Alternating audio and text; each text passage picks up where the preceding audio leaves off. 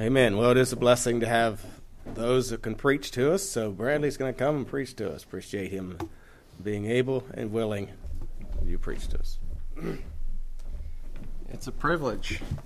It's a privilege to be able to open God's Word and expound it, and I hope it's a blessing to you. Turn to Psalm chapter 1. Pastor gave a, a little bit of a uh, New Year's uh, sermon uh, for the new year. I'm sort of going to do the same thing. I was originally planning on preaching the previous Sunday, but uh, hopefully this will be a help to you. Psalm chapter 1. Blessed is the man that walketh not in the counsel of the ungodly, nor standeth in the way of sinners, nor sitteth in the seat of the scornful. But his delight is in the law of the Lord, and in his law doth he meditate day and night. And he shall be like a tree planted by the rivers of water, that bringeth forth his fruit in his season. His leaf also shall not wither, and whatsoever he doeth shall prosper. The ungodly are not so, but are like the chaff which the wind driveth away. Therefore the ungodly shall not stand in the judgment, nor sinners in the congregation of the righteous. For the Lord knoweth the way of the righteous, but the way of the ungodly shall perish.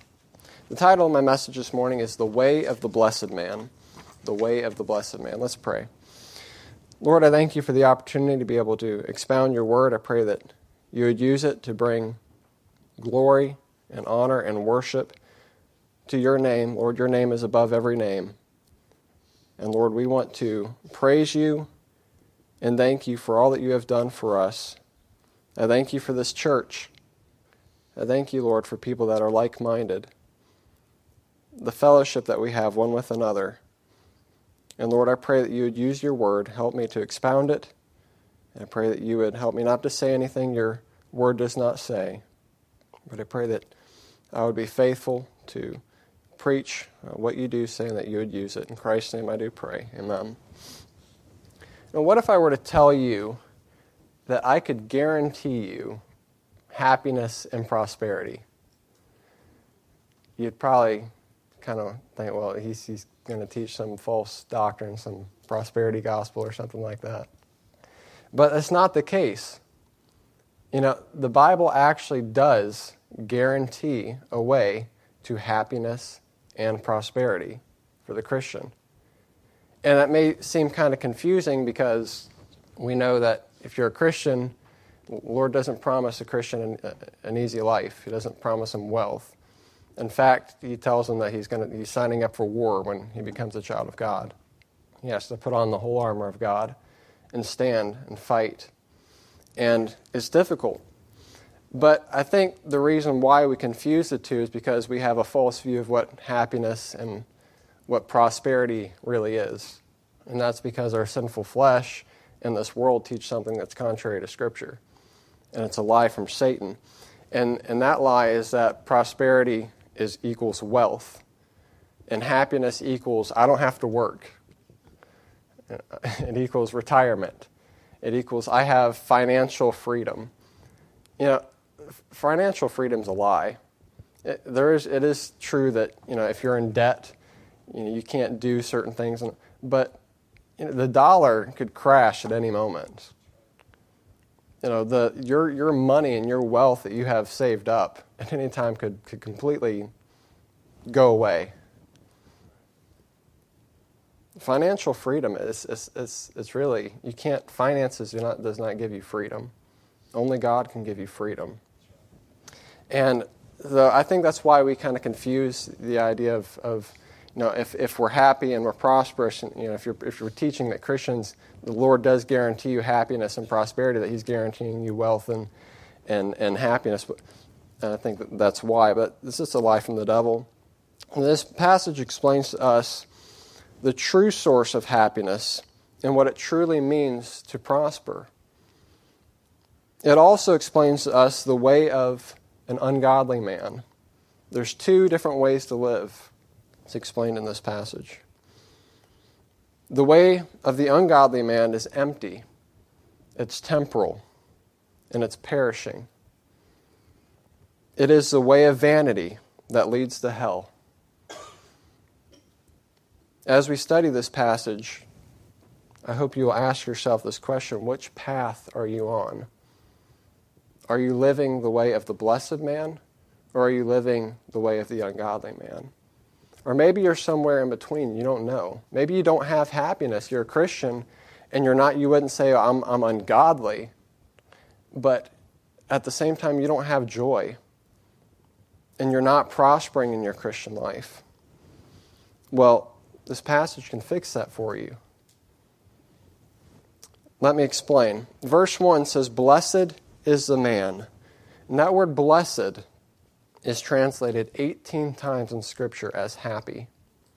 Happy is the man. It's a guarantee, it's definitive. Happy is the man, or blessed is the man, that walketh not in the counsel of the ungodly. The word counsel is also translated as advice. When we think of counsel, it's, it's the same word that we would think of. And ungodly just has to do with a wicked man, a person that's not saved. So, happy is the man that walks not in the counsel of an ungodly person. You know, bad counsel listened to led to the downfall of all humanity. Adam and Eve believed a lie that was told to them. It was part, there's some truth to it, but it was a lie that they could be as gods, that they could have happiness. Now, they already, they already had happiness. They had the very presence of the Lord. And the Lord gave them everything except for one thing. But again, they believed a lie. They took counsel from Satan. Satan is the father of lies. John 8:44 tells us that. And I, think that's important as we as we train up our children is to, is to teach them that. Is that you're lying. It's satanic. Satan is the father of lies. We must be careful not to listen to Satan's lies. Revelation 12:9 says that Satan deceiveth the whole world. The whole world. And we see that today more than any time I've been able to see it before in my lifetime. People are deceived. And the Bible tells us that this deception that we see is only going to wax worse and worse. It's not going to get better. You know, there's a passage, and I can't remember which uh, verse it comes from, but Jesus, Jesus said that the Antichrist, he's going to be so deceiving, if it were possible, he'd deceive even the very elect, if it were possible. So, Satan, you know, this is important.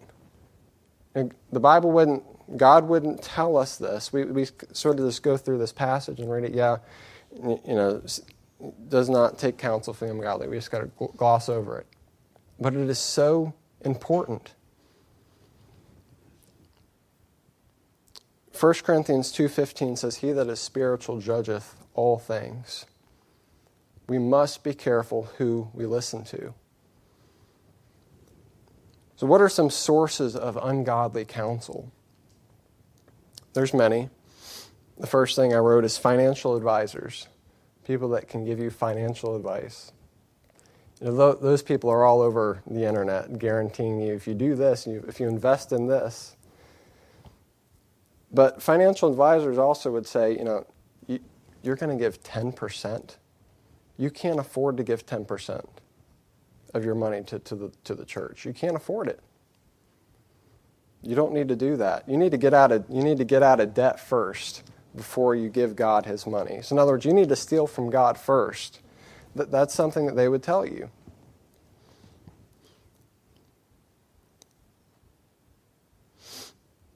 How about this? Podcasts. I love listening. I, I, listen to podcasts very frequently. And I enjoy listening to podcasts. But podcasts can consume so much of your time and thoughts. Some podcasts are 30 minutes, some are three hours.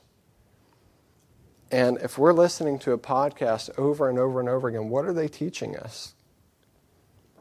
they may be teaching us some good things,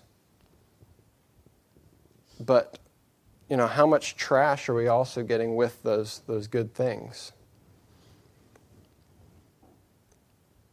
Some lies that they might tell that life, life is all about just being happy.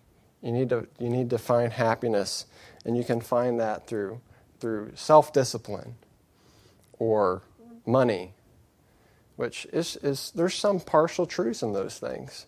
You can find happiness in self in self discipline. It's hard to be a successful Christian without self discipline. You, you, you, can't. And I know self discipline it's really spirit yielding. I, I get that, but you know what I mean. How about this? News sources. Republicans are going to save the country. The Democrats are going to save the country. We need to elect this person. We need to elect that person. This person has the answers. Or how about this? Don't go to church because there's a virus out there, because there's sickness. Don't sing songs because if you sing, you know, you're going to spread germs everywhere. Well, that's not what the Bible tells us to do. The Bible doesn't tell us to do those things. Are we going to allow people in the news media and Dr. Fauci, who's not even a doctor, to, to well, anyway, that's debatable. to, to tell us how to live our life? No. But yet, how many people are not going to church because the media has them scared to death? Of course, we didn't. You know, we had to quit having service because we had everybody was out sick. Nobody would have been here, and that's, you know, that's just a part of life that we live. The world is sin cursed. There's sicknesses. People get sick. It's normal. But if you sit and listen to news media all day, they'll have you terrified. But two hours in, three hours in, I mean, there's a lot of people that are scared, scared to death. And this isn't just a left, a left thing, this is people on the right as well. You know, Glenn Beck, you listen to him, you'll be, for too long, you'll get depressed. I mean, he is a doom and gloom type of, and some, a lot of the things he says I, I think are true. But if you listen to him nonstop, wow, you're, you're, you're not going to have the joy of the Lord. You're not going to be the blessed man. And we ought not walk in his counsel. Or how about this? We need to just let people love each other. And you hear this a lot, libertarians and Republicans. Homosexuality doesn't really, it, it, doesn't, it doesn't affect you. So if they want to love each other, let them love each other. But doesn't the Bible say that righteousness exalteth a nation? And sin is a reproach to any people?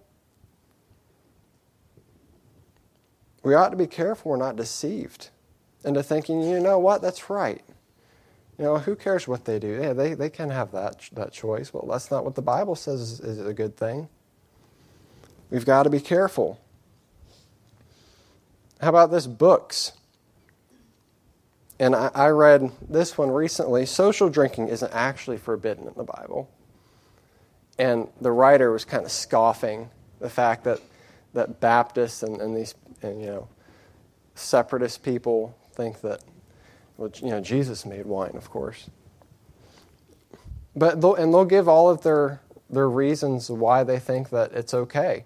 And if you're not careful, we laugh about it, but if you're not careful, you can start to believe some things or question, well, maybe he's right. We must be careful. Or how about this? God didn't die to save the whole world, just the elect. It's limited atonement. And they'll give all these fancy reasons of why they believe that. We got to be careful.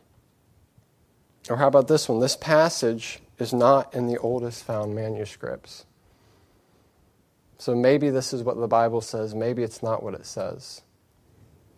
And we can go on and on. We have scientists, which we've already talked, which now say that a man can be a woman and a woman can be a man, and that sodomites, you know, being a, so- a sodomite can be healthy.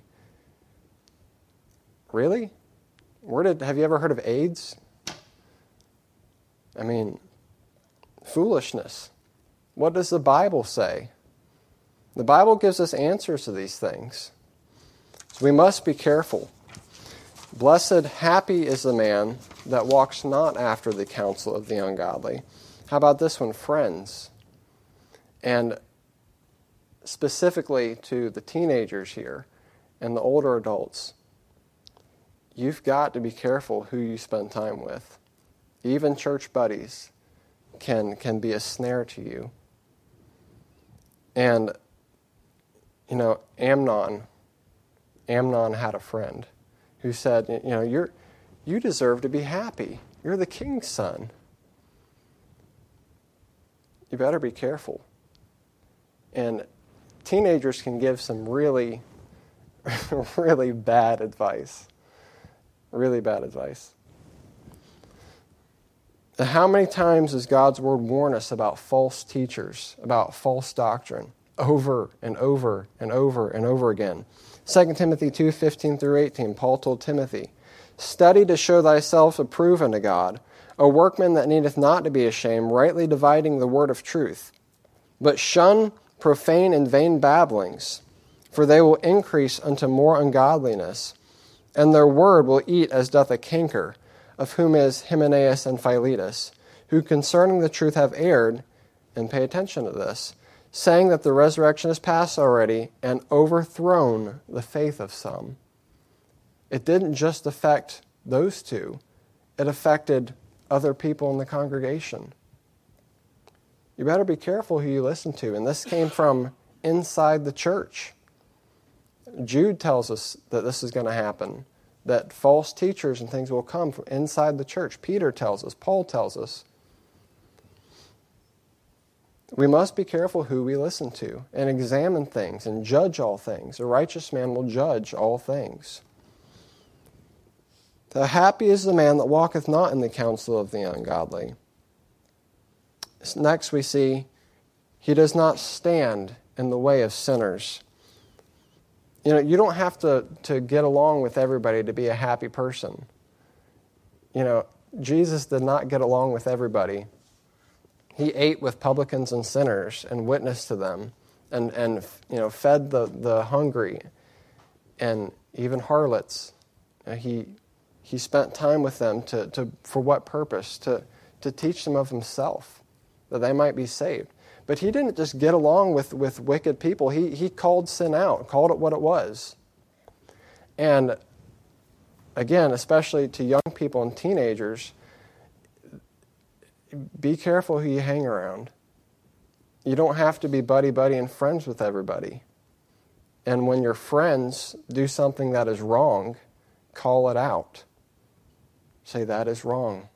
I've been there. I've had to do that. It's not easy. And sometimes we have to separate ourselves from certain people. And but you know the funny thing is is that if you start beginning calling out other people's sins and their bad counsel and telling them no that that is wrong, usually what happens is they separate from you. That's what I've found in my life. Don't stand in the way of sinners he does not, the blessed man does not participate in their ways by doing the things that they do and going the places that they go. You know, when I worked for my, at my last job, there came a time where the guys that I was with, and I didn't have, I didn't have, I was riding with them. It was a group of guys, and they knew a good place to eat. Well, I didn't know where it was. I didn't know it was a bar. But when we got there, it was a bar and I'm ashamed to say that I ate there. I did it.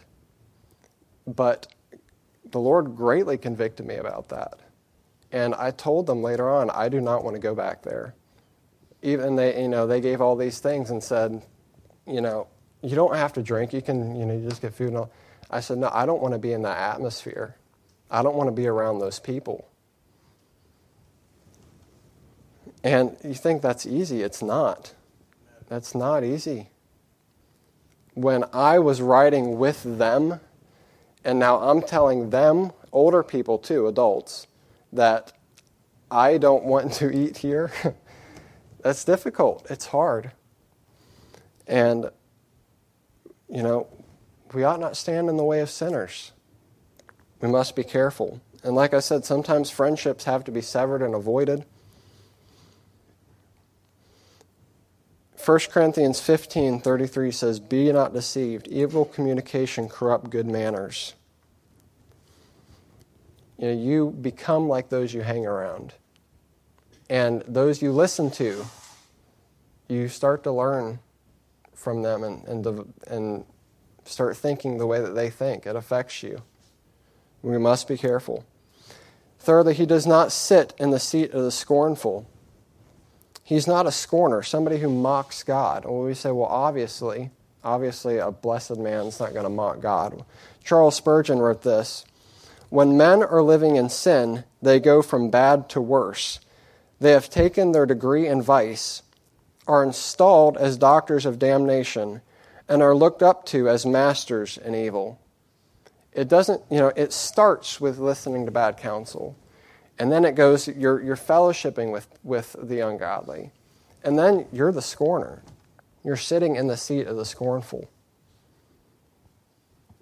You're not just one day this, this Christian that, that's you know, strong and living for the Lord, and all of a sudden you're a scorner. It doesn't work that way. And you know, I've even seen this with, with some of my friends and people who have left the church. They don't just leave, you see a progress of them falling away. And we must be careful that we don't become one of those people.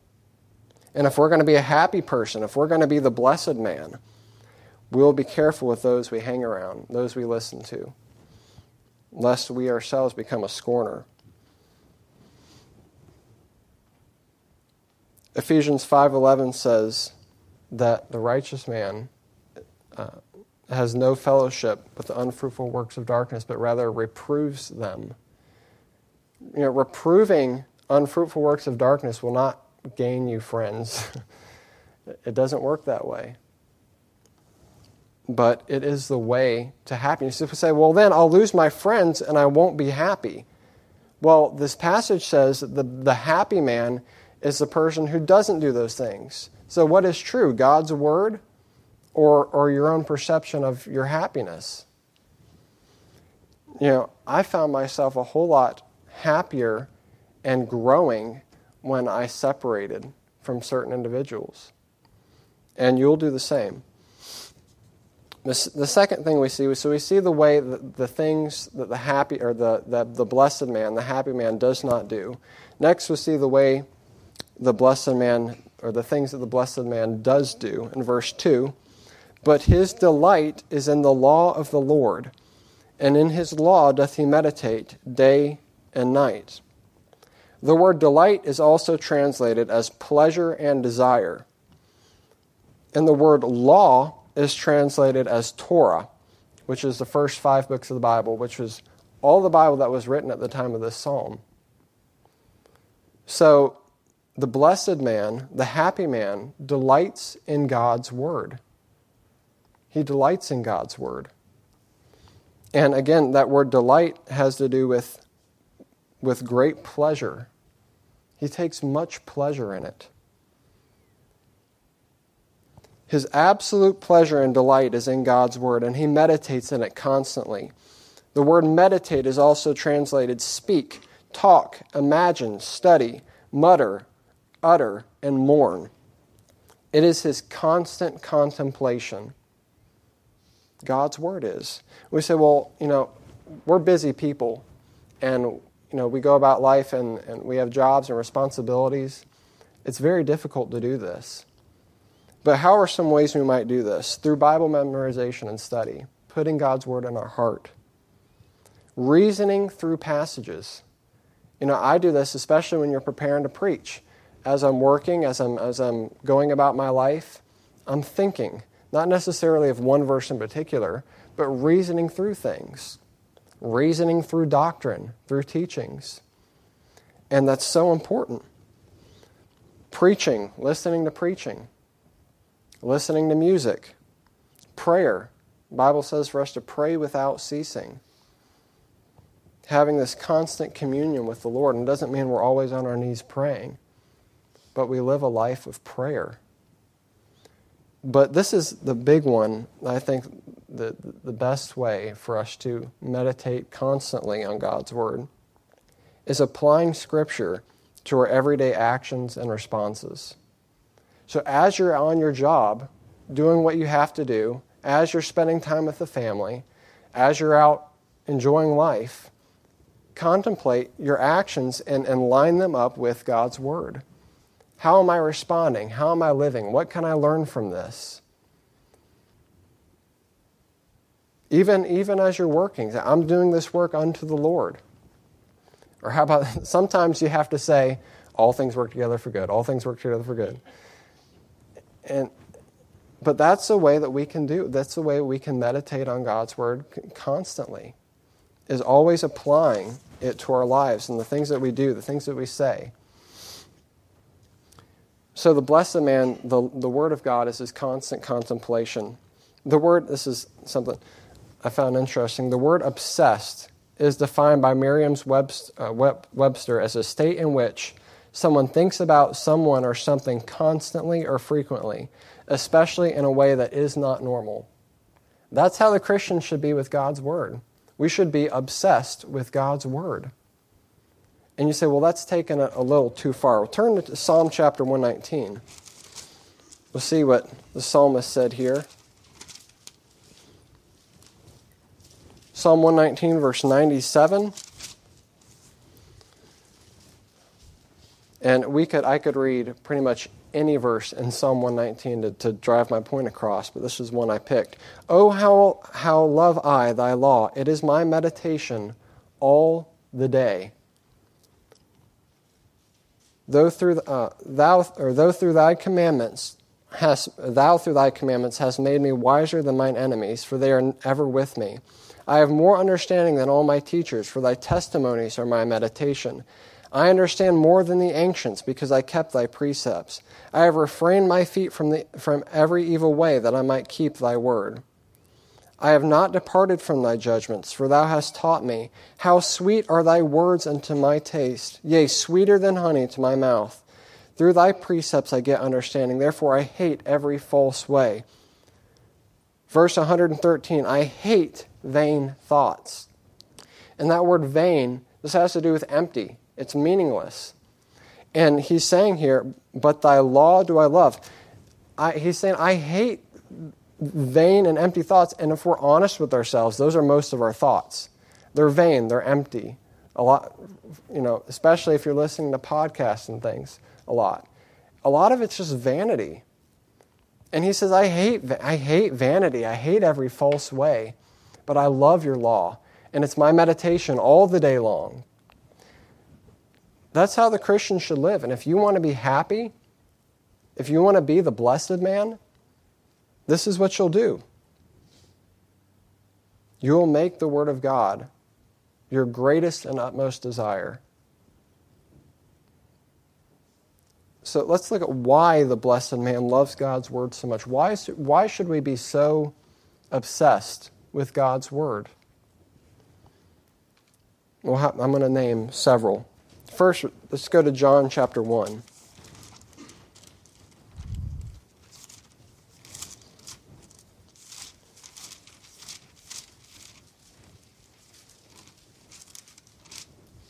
John chapter 1, verses 1 through 14. In the beginning was the Word, and the Word was with God, and the Word was God. The same was in the beginning with God. All things were made by him, and without him was not anything made that was made. In him was life, and the life was the light of men. And the light shineth in darkness, and the darkness comprehended it not. There was a man sent from God whose name was John. The same came for a witness to bear witness of the light, that all men through him might believe. He was not that light, but was sent to bear witness of that light.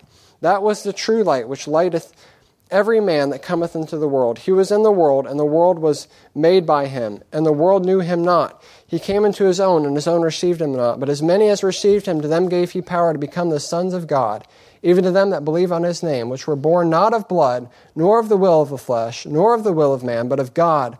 And the Word was made flesh and dwelt among us. And we beheld his glory, the glory of the only begotten of the Father, full of grace and truth the Word of God is the eternal, omnipotent, omniscient Son of God. Do you love Jesus? We sang that song this morning. Oh, how I love Jesus. If you truly love Jesus, you will love the Word. And you hear people in the world say, Oh, I love Jesus, but they, their, their life does not match this. You don't see them abiding in this, keeping these commandments. But you cannot separate Jesus and His Word. We love Jesus and we love His Word because He's our Creator, He's our Savior. He was the man that was made flesh and dwelt among us. He was the man of sorrows for us. He was despised and rejected of men, a man of sorrow and acquainted with grief, yet we hid, as it were, our faces from him. He was despised, and we esteemed him not. Surely he hath bore our griefs and carried our sorrows. Yet we did esteem him stricken, smitten of God, and afflicted. He was wounded for our transgressions, he was bruised for our iniquities. The chastisement of our peace was upon him, and with his stripes we are healed. That's the Word, Jesus Christ, the living Son of God. This is why we should love God's Word. This is why we should be obsessed with it. This is why it should be our constant contemplation, because it reveals our Creator and our Savior to us. It also reveals to, to us, to the blessed man, God's love. For God so loved the world that he gave his only begotten Son, that whosoever believeth in him shall not perish. You realize God loves you? And I don't mean this love that's conditional that, well, maybe God will love you if you do these certain things and you live this perfect life. No, God loved you when you were his, when you were his enemy. You realize he loves you when you fail, when you sin. He still loves you. Think about that. A holy and righteous, eternal God loves you even when you sin. Isn't that just blow your mind? Doesn't that make you happy? Blessed is the man who meditates on this word. Happy is the man. It also reveals to us that we can be reconciled with God. An enemy, you and I, who live in the sinful flesh, who sin day after day after day after day after day, can be right with a holy God, can be reconciled. That's what the word reconciled means. We're right with Him. We have a relationship. He loves me. I'm right with Him. We're reconciled. Why do I love God's word? Because I'm recon- it tells me that I am redeemed, that I am reconciled to him, and that he loves me. It is what gave the righteous man his spiritual life. 1 Peter 1:23 says, "We're born again, not of corruptible seed, but of incorruptible by the word of God." And it is what the righteous man, the blessed man, lives by. Matthew 4 4 says, Man shall not live, Jesus told Satan, man shall not live by bread alone, but by every word that proceedeth out of the mouth of God shall man live. He lives by it. It's also a lamp unto a feet, unto his feet, a light unto his path. It guides his steps, the way that he lives his life it tells them that there is now therefore uh, let's think about we're going to go to romans chapter 8 and i'm just going to list off several. Just in one chapter one chapter of the bible we're going to go through several different promises. Romans chapter 8 1 there is no condemnation to him. There's no condemnation. We think holy god i'm condemned but to the righteous man that's saved to the blessed man there's no condemnation. None. No condemnation there is therefore now no condemnation to them which are in Christ Jesus, who walk not after the flesh, but after the Spirit. Romans 8, verse 16 He is a child of God and a joint heir with Christ. He is, he is a child of the King of kings and the Lord of lords. He's his child. Wouldn't that make him happy? If he's meditating upon just that fact alone, won't that make a man happy? It makes me happy. Happy is the man that recognizes this, that, that meditates in this, that, that feasts on these truths. Verse 18 The suffering of this present time is nothing to be compared with the glory which shall be revealed. The things that you're going through today, I don't care how bad the suffering is. I don't care if you just lost your child, if you're Job, who lost his, all that he had, all of his wealth, his kids, his own wife turned against the Lord.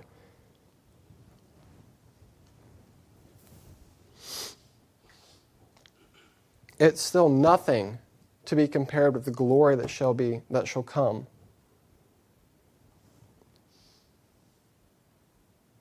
So you're having a bad day and you want to be happy, think about that. That the things that you're going through are nothing to be compared with the glory to come. How about verse 26? God hears our prayer and makes intercessions for us. He searches our heart. He knows what is the mind of the Spirit. He, he knows our thoughts.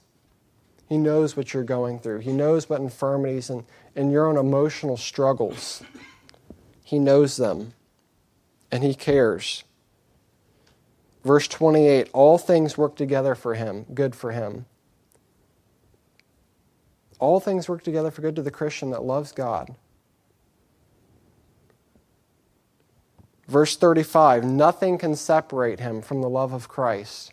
Nothing. Not even his own wretchedness. Not Joe Biden. Not Dr. Fauci. Nobody can separate us from the love of Christ. I don't care if China came in and, and, and shot us all up, they can't separate us from the love of Christ. How about verse 37? He is more than a conqueror. I heard Bobby Mitchell say one time, people say it, we're conquerors. He said, no, no, we're not. We're more than conquerors. That's what God's word says. We are more than conquerors through him that loved us, who bought us with his own blood. And how about this one? We're out of Romans, Revelation 1 7. Behold, he cometh with clouds, and every eye shall see him and they also which pierced him, and all the kindred of the earth shall wail because of him. Even so, Amen.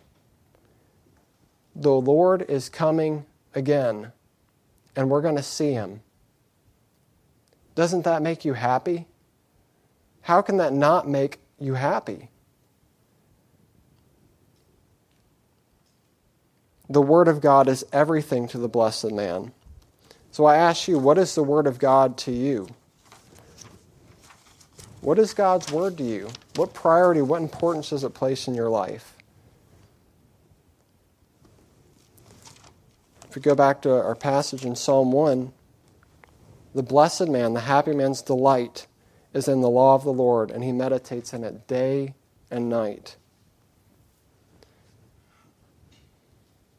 Verse 3, we see the blessed man's promise.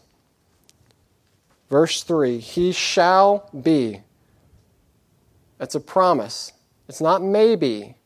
He shall be the blessed man, the happy man that meditates in God's word, that stays away from bad and corrupt counsel, shall be like a tree planted by the rivers of water, that bringeth forth his fruit in his season. His leaf also shall not wither, and whatsoever he doeth shall prosper. All that he does, it's going to prosper. It's a promise, it's a guarantee. You ask, How can I be happy and prosperous? Delight in God's word. Don't listen to bad counsel. Abide in Christ. Turn to John 15. This passage parallels Psalm 1 in many ways. John 15 says, 1 through 11. I, this is Jesus speaking to his disciples, I am the true vine, and my Father is the husbandman. Every branch in me that beareth not fruit, he taketh away, and every branch that beareth fruit, he purgeth it, that it may bring forth more fruit. Now ye are clean through the word which I have spoken unto you. Abide in me, and I in you, as the branch cannot bear fruit of itself, except it abide in the vine. No more can ye, except ye abide in me. I am the vine, ye are the branches. He that abideth in me, and I in him, the same bringeth forth much fruit. He brings forth fruit. If you abide in the Word, if you abide in Christ, you will bring forth fruit. It's a guarantee. God's promising us this. It's a guarantee. We must abide in the infallible, preserved, unchanging Word. And if you're not abiding in the Word of God, you're not abiding in Christ. You cannot do it. You can say, Well, I'm abiding in Jesus, but if you're not abiding in His Word, you're a liar. You're not. And likewise, if you're not bearing fruit, if you do not have the fruit of the Spirit love, joy, peace, long suffering, gentleness, goodness, faith, meekness, temperance you're not abiding in the Word. Because blessed is this man, and prosperous is this man, and this man bears fruit.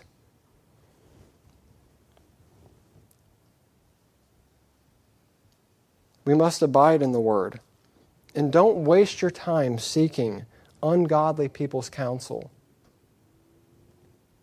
It's a waste of time. You want to come go look at or go see some unsaved therapist to try to teach you how to show you how to be happy and prosperous? You're kidding yourself. That's a, you're wasting your money and your time. And you're going to be fed lies. But yet, you know, if you go to any doctor and you tell any doctor or any physical therapist or you know in the field, they'll tell you if, if you're having these mental problems, you need to go see you need to go see a, a psychiatrist, a professional in the field. I went to I went to um, physical therapy for a while, and uh, yeah, he he wanted the he off. I told him he asked me if I had a counselor or somebody like I get to talk to. I said, well, I, I have I have a pastor, and he said, well, I mean a professional.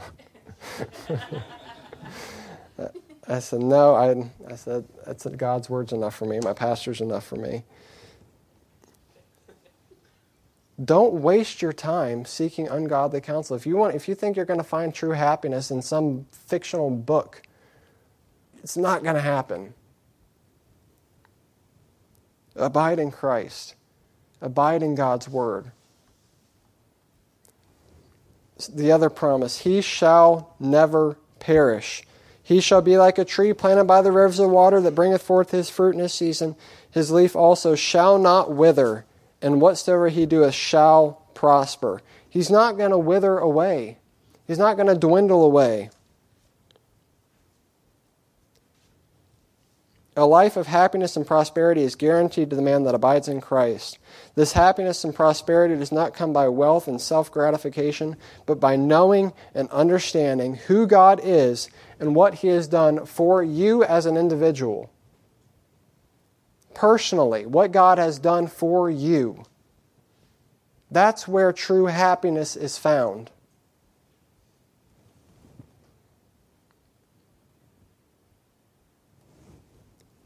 And you're not going to wither away. You're going to bring forth fruit. And we're going to see the comparison to the ungodly man here soon.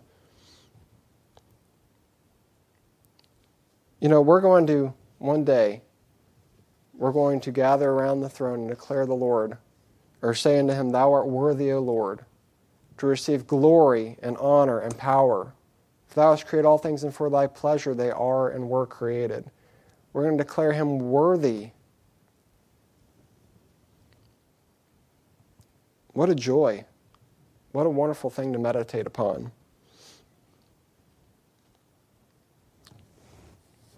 Don't believe the lie that happiness only comes by financial freedom, quote unquote, by not working, by being able to do what you want to do. And, you know, this is part of the reason why so many people are not having kids nowadays because kids take up your time as an individual. When you have kids, you have less time for you and the things that you want to do. And but what we would think, well then I'm going to be less happy if I have more kids. It's the opposite. You have more joy, more happiness when you have children. No, children are a heritage of the Lord, and the fruit of the womb is his reward. Happy is the man that has his quiver full of them. But the world says, no, don't, you know, maybe have one, but you don't want to have more than one kid because then you're not going to have any time for yourself. It, like yourself's going to make you happy. It's not going to happen. It's not going to happen. Turn, I'm running out of time, but turn to Matthew chapter 5. This is the opposite of what our flesh and the world tells us. We'll start in verse 2. Jesus is speaking to his disciples Blessed are the poor in spirit. And that word blessed again can be translated as happy. So I'm just going to say happy where it says blessed. Happy are the poor in spirit, for theirs is the kingdom of God. Happy are they that mourn, for they shall be comforted. Happy are the meek, for they shall inherit the earth. Happy are they which do hunger and thirst after righteousness, for they shall be filled. Happy are the merciful, for they shall obtain mercy. Happy are the pure in heart, for they shall see God. Happy are the peacemakers, for they shall be called the chosen of God. Happy are they which are persecuted for righteousness' sake, for theirs is the kingdom of God. Happy are ye when men shall revile you and persecute you, and shall say all manner of evil against you falsely for my sake. Rejoice and be exceeding glad, for great is your reward in heaven, for so persecuted they the prophets which were before you. When people treat you wrongfully, rejoice, be happy. Happy is that man, happy is that person. Why? Because he's obedient to God's word, because he's abiding in Christ because he's doing what he was intended to do, what he was created to do. And that's the only way you will find true happiness and prosperity and blessing is by doing what you were created to do, and that is give glory and honor to Christ, by serving him, by abiding in him.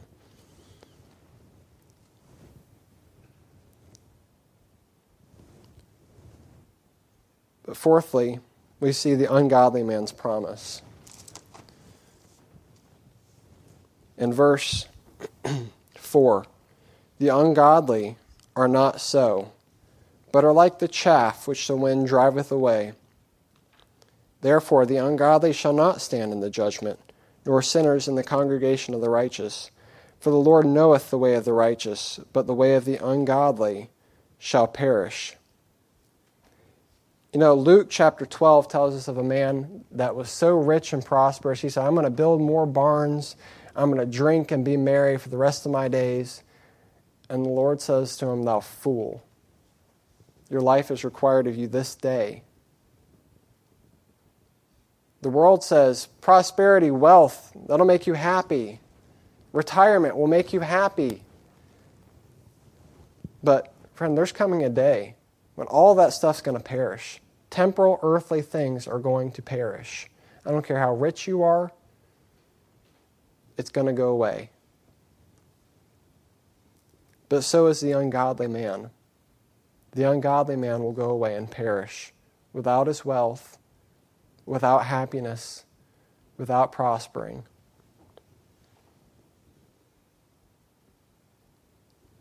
He will fail the test on Judgment Day. It says he will not stand in the judgment. Hebrews 9:27 says, is appointed on the man once to die, and after this, the judgment. We're all going to die,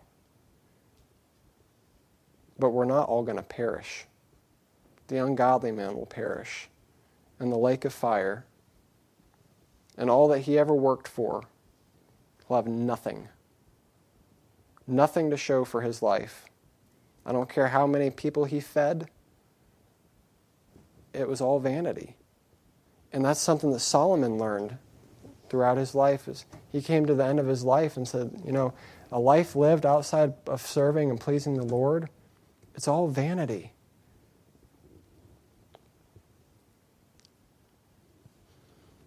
He shall not stand also in the congregation of the righteous. The blessed man will stand in the congregation of God for all eternity, to bask in his glory and power and blessings. Jesus said, In my Father's house are many mansions. If it were not so, I would have told you. I go to prepare a place for you, and if I go to prepare a place, I will come again and receive you unto myself, that where I am, ye may be also. We have a great, as, as Christians, if you are the blessed man, we have a great inheritance waiting for us. We get to be in the congregation of the righteous. You know, it was sweet to be able to come back together, to see your all faces again to sing praises again, how much sweeter will it be in heaven? With all of the saints, those people at Calvary Baptist, people in Brunswick, Maine, the Apostle Paul, Peter, the church at Corinth, Ephesus. But the ungodly man has nothing to do with them. He'll not stand with them. He'll never see it.